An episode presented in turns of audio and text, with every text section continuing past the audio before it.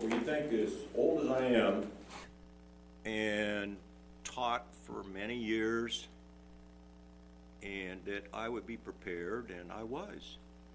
And guess what? I forgot the Bible verses that I wanted you to have because I've got probably two hours of stuff I'm going to try to cover in 15 minutes.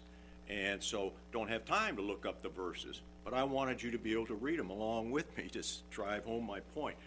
But anyway, we'll go. We'll we'll move on, and if Barbara gets here, she'll maybe be able to hand them out to you. Probably by the time I get to the last one, she has to find them as well at home. I told her I think they're on the dresser, but but what a start. Anyway, uh, you know I want to present, and I oh I think I, I don't know if she's found them. Oh, so okay, so she'll hand out the, the verses to you when I get there. Then maybe by the time uh, I get there. But I want to present an idea that I hope can encourage you, me, all of us to emphasize consistent Bible reading and praying in our daily lives. Now, some of you, maybe you won't even need this sermon at all. You are great in it. But uh, if you're kind of like me, maybe you slack off some or whatever, and uh, but we'll see. You know, I, I have to admit, I, you know, I discovered this because of my own Bible reading and prayer time. And so this idea that I have, it's helped me to be more consistent in my own daily life. I'll see what you think, you know, after I'm done. Now, as a younger man, I often forfeited Bible time, prayer also, for those activities, you know, that required my immediate attention. You know, it's just quite comfortable to come home from work. Oh, I think I got to sit on a couch and, oh man, X Files is on tonight. Maybe I'll have to watch or some other kind of goofy TV show that I used to watch just because I was so tired. I worked so hard. Well, so I did forfeit a lot. Now, I'm not saying that I was bad. I did read my Bible, I did pray. But what I'm looking for tonight is a way to, if you're like me, and you're not quite as consistent, you're like I used to be. I'm much better now. But we'll see. Anyway, uh, as an old man, I admit that was a big mistake. You know, even when you have your children and stuff, you think, oh, no, that was a mistake for me to just kind of back off a little bit and say, oh, gee. So I hope to say rescue you young people from making that same mistake. And you know, as I look out here, I'm looking. All of you are young, so you can't look left and right and say, who's he talking to? Because you're all younger than I am. And so, anyway, here we go. All right. Now, I don't really want a show of hands, and uh, but how many of you have, say, so think about this, you played a sport, you performed in some type of program in public, maybe you were in a play or something, or you played a piano concerto or something like that. Or maybe you learned a skill that you needed. You got a new job, you have to know how to, to be proficient at it. And so I imagine, and this is, you'll probably see what my, my sermon is about here by this. I imagine you practiced. I think you did, either because you enjoyed it or you needed it. Now, I played sports. You know, I was one of those, say, those so called jocks in school, and uh, I just I, I loved it. I enjoyed sports so much, and I love practice. That, oh, that was one of my favorite times of the day to, to go. Oh boy, I get to go practice, and even not not so much bragging, but maybe stupidity. But when I was in junior college, I can still remember. Okay, I went from football practice to back, basketball practice in the same day. I had two practices in one day and I just I couldn't get enough of of, of the sports, and uh, and then I became a school teacher, and I will tell you, and those of you that have taught, you practice, you know. So practice has been a big part of my life in in my career, and uh, and of course enjoyment. It's been a big deal to me. And I looked up the definition in, in the computer, not Wikipedia, but I, so I forget which one it was. But uh, and I kind of combined a couple of different definitions of practice. And so I came up with the definition as well carry out, apply to, do, or perform often, uh, or habitually, usually through choice. And that's something I want to kind of emphasize a little bit is choice. We can make a choice here. So I want to share one potential problem about practice. And uh, sometimes we think we don't need it anymore. My basketball teams, when I coached, they hated running drills. Oh my goodness! They, oh, hey, line drills, got to run, run, run, run, run. And uh, coach, we already know how to run. We know how to run. We don't want to run. What's I had? Believe it or not, I had one of my athletes ask me, "What's running got to do with basketball?" You know, I mean, it was yes, but and I couldn't believe he asked that question. I just had to, oh, okay, well, you're going to run anyway. They were often bored with the shooting drills. You know, uh, we know how to shoot. All they want to do is play. They just want to play, have games, have have fun doing that kind of stuff. But my job as coach was to enforce practice. If you didn't like it like I did, well, you better do it or else. You know, I, I had to had to get some of them to do it. Why? Well, I really think you know the answer to that. I want to share a story about Stephen Curry. Now, maybe many of you don't know who Stephen Curry is, but uh, he's a guard that plays for the Golden State Warriors, so NBA professional basketball player, really great shooter. And uh, so one day at practice, and they actually filmed it or videoed it or whatever. They so it is an actual fact. You can watch it, believe it or not. He, in practice, he made 105 three point shots in a row without a miss. 105. Now, most of you, maybe some of you don't even know what you talk about three point shot, basketball, and stuff like that. Well, you're out beyond 20 feet. You're, there's a basketball, they have an orange rim with a backboard, in case you don't know. And your job is to try to get that basketball to go into that orange rim through the net. Well, you're beyond 20 feet out, and you're 105 times.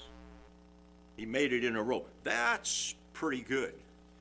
Now, I really think he knows how to shoot. I think uh, we could all agree to that. This man knows how to shoot. Those of you that are basketball fans, you know he can shoot. You've seen him. Well, guess what?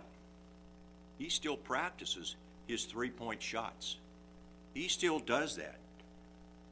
Now, I wonder here did you know that the Bible recommends practice? I've handed out some verses, or my wife has handed out some verses. I hope you've got them. And I just don't have time, you know, to, search them out because I got to get this done. And okay, I'm running out of time talking about how much time I have left. So I better get going here. But I, I just thought if you read along with me, I want to read these verses to you because then you'll know. Of course, I guess maybe you could say maybe he counterfeited these. He, he just made these up. But no, these you can look them up. You take this sheet with you and see is it did I really find these things? But uh, I'm going to read the first three verses on this verse sheet. So I'm going to read John 3:21, Hebrews 5:14, and 2 Peter 1:10. But he who practices the truth comes to the light so that his deeds may be manifested as having been wrought in God. Hebrews 5:14 But solid food is for the mature who because of practice have their senses trained to discern good and evil. 2 Peter 1:10 Therefore brethren be all the more diligent to make certain about his calling and choosing you for as long as you practice these things you will never stumble. Now you'd think well I'm I'm telling you oh that they the Bible does that but uh, I have somewhere up here yeah here we go these are just some of the verses that I have typed up. I have done a lot of work. This is just a list of some of those verses that have practice, and that's not all of them. But uh, the Bible does teach about practice then. So it tells you to practice these things. So we think, well, why do we practice when we know these skills? Now, you're all in here, and I know you're a wonderful group of people. You know your Bible. I look at here, you all know your Bible. You know these things. You know these things about the Bible. You know. And so you might be like, well, why do we have to practice shooting? I know this stuff. Why do I have to sit down and read my Bible? You know, why why do I have to do that? You know, it's it's okay. I'll you know, I'm good. I do once, twice a week maybe. And okay, that's okay, you know, but I, you know I, I could say, well, why do we practice when we know these skills? Well, remember Stephen Curry. He hit 105 threes in a row, but yet he still practices. Okay? He practices. He knows how to do it. Well, you know, why? Well, think about this. Now, I want to say, can, can, can we compare basketball practice? Maybe this, this guy up here talking to you, he doesn't even know he's just, but, but I think maybe we, okay, I'm going to try to show you then that we can compare basketball practice to practice in our Bible reading or our prayer lives. Well, why should we practice this? Now, I think you're going to find the answer. I think you'll find it in the Bible. Read down, have you read with me. I'm going to start with Psalms 106, 13. Which down, you can look there. Psalms 106, 13 and verse 106, 21 and 2 Peter 1, 9. They quickly forgot his works. They did not wait for his counsel. They forgot God their Savior, who had done great things in Egypt. 2 Peter 1 9. For he who lacks these qualities is blind or short sighted, having forgotten his purification from his former sins. Why do we practice? I've got a feeling we forget. They did. If they did, maybe we do. So we can we kind of forget these things. So if you notice they, they forgot his works, they even, one of the verses said, they even forgot God. That'll never happen to me. No, that won't happen to me. But you know, hey, maybe. And so I want to mention, you know, to you that, you know, I've forgotten a lot of things in my life. More so than probably you, because I've been living longer, so I've forgotten many more things, because you haven't had time to forget as many things as I've forgotten. But uh, I want to have a modern day practical problem what can happen without practice.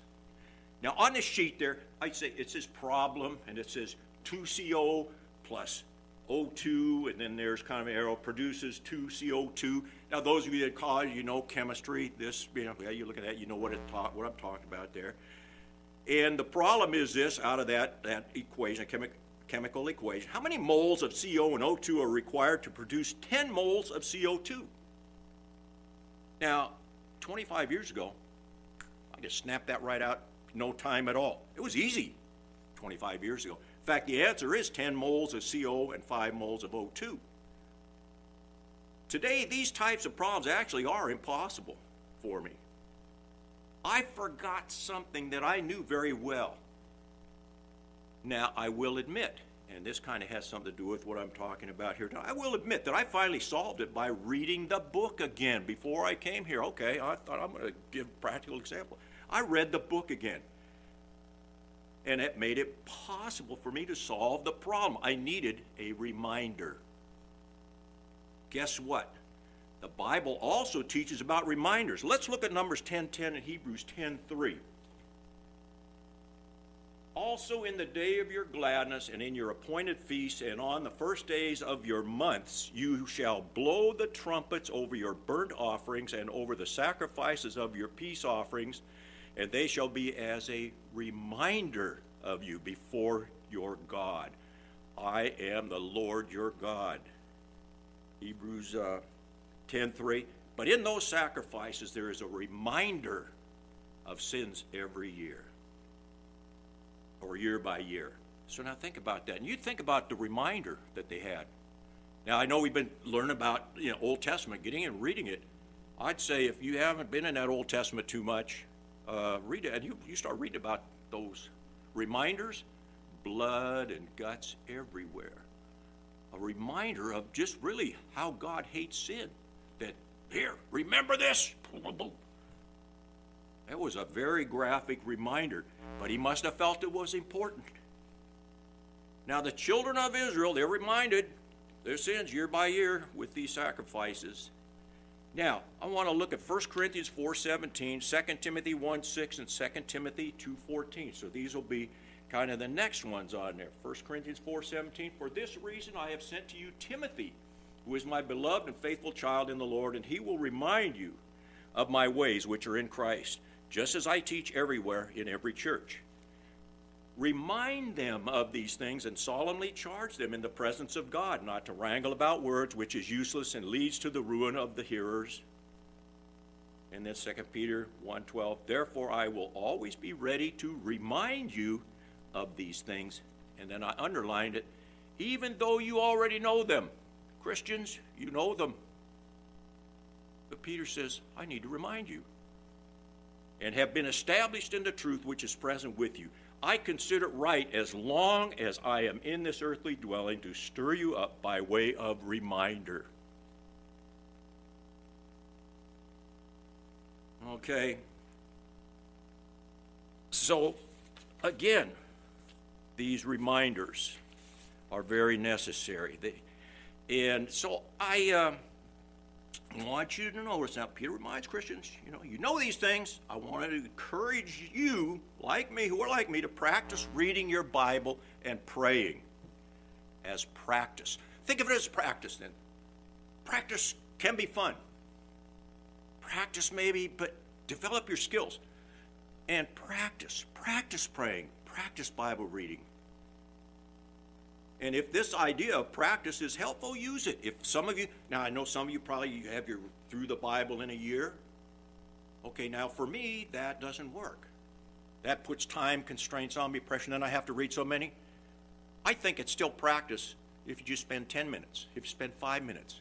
Find passages in there. Remind yourself every day, every day. I read Proverbs chapter 29, just to remind me of some of the things that are going on in the world and some things that I have to deal with. And maybe I don't read a lot of passages that particular day, but I want to encourage you if you don't have a good habit, develop one and look at it as practice. Today I'm going to practice. I'm going to go, I'm going to read my Bible. So, so if you do get casual, then always, just like I did with the chemistry book, go back to your Bible as a reminder. It's a reminder. Wonderful reminder. Now think of this. Why do we do communion? We just did it this morning. Do we do communion because it's a law? Is it a pleasant, quaint ritual? Or is it necessary for salvation? No, we do it because, now look at 1 Corinthians 11 24 and 25. It says, And when he had given thanks, he broke it and said, This is my body, which is for you. Do this in remembrance of me. In the same way, he took the cup also after supper, saying, This cup is the new covenant in my blood. Do this as often as you drink it in remembrance of me. So I had never thought about that. It's a reminder. Children of Israel were reminded of their sins by the slaying of, of animals. We do communion in remembrance. So next time you take communion, what do you remember about Jesus? So practice, practice, practice, and you will remember.